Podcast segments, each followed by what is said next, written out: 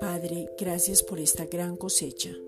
Tu palabra dice que roguemos al Señor de la mies que envíe obreros a su mies. Mateo 9:38. Te pedimos, Padre, en el nombre de Jesucristo, que traigas esos obreros y que sean fieles, leales, de carácter probado y escuderos, que corran con la misma visión y que tengan pasión por Jesucristo y misericordia por todo aquel que no ha creído, que está perdido. Segunda de Corintios 4:3. Padre, haz que la palabra corra y sea glorificada. Segunda de Tesalonicenses 3:1. Porque tú dices que no quieres que nadie se pierda obra con poder en este tiempo. Danos de nuevo en el nombre de Jesucristo. Efesios 6:20. Hay un milagro en nuestra boca.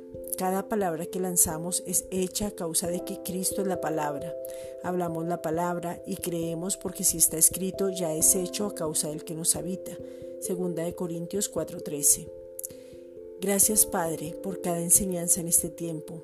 Hoy disponemos nuestros oídos para oír al Hijo y tener revelación profunda de su amor. Hebreos 1.2. Hoy miramos lo que tú ves para poder estar atentos a las señales, conocer los tiempos y ser entendidos en ellos. Daniel 9.25. Hoy decidimos hablar bien. Proverbios 15.28. Colocar el pero en el lugar correcto. Hacer una real confesión de lo que somos en Cristo. Eso es hablar lo que somos y poder mantenernos en lo que tú has dicho. Éxodo 34.10. Hemos confesado que Jesús es el Señor de nuestras vidas y decidimos rendirnos a Él. Por lo tanto, somos salvos. Romanos 10, versículos 9 al 10. Somos salvos al nacer de nuevo. Juan 3:6.